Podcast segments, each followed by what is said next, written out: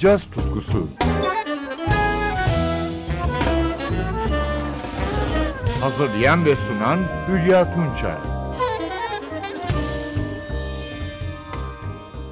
Merhaba sevgili caz severler. Bu hafta Fransız saksafoncu ve flütçü François Janot ile birlikteyiz.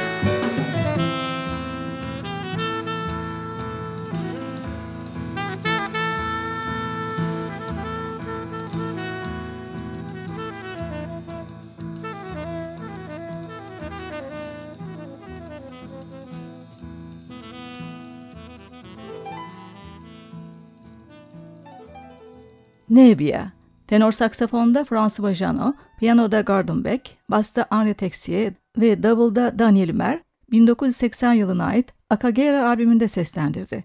Bu güzel vals Texier'in bestesiydi. François Janot, tenorun yanı sıra soprano saksafon, flüt, lirikon, bas klarnet ve synthesizer çalıyor. Fransız modern cazının bu usta yorumcusu aslında müzik çevresine Triangle Rock topluluğuyla girdi. Ardından saksafon dörtlüsünde yer aldı. Ancak modern cazda adını Daniel Humer, Arne Taxier, Jean-Paul Soleil, Denis Barbier ile yaptığı albümlerle duyurdu. 1980'lerde Orkestre National de Jazz'ı 2008'den itibaren de Bernica Octet'i yönetti. Şimdi sanatçıyı 1983 yılında çıkan Bravo albümünde dinliyoruz. Piyanoda François Couturier, bas gitarda Jean-Jacques Sinelou, bas flütte Denis Barbier, davulda Minel Sinelou ile Barbier'in bestesini yorumluyor. Sampan Jano bu parçada soprano saksafon çalıyor.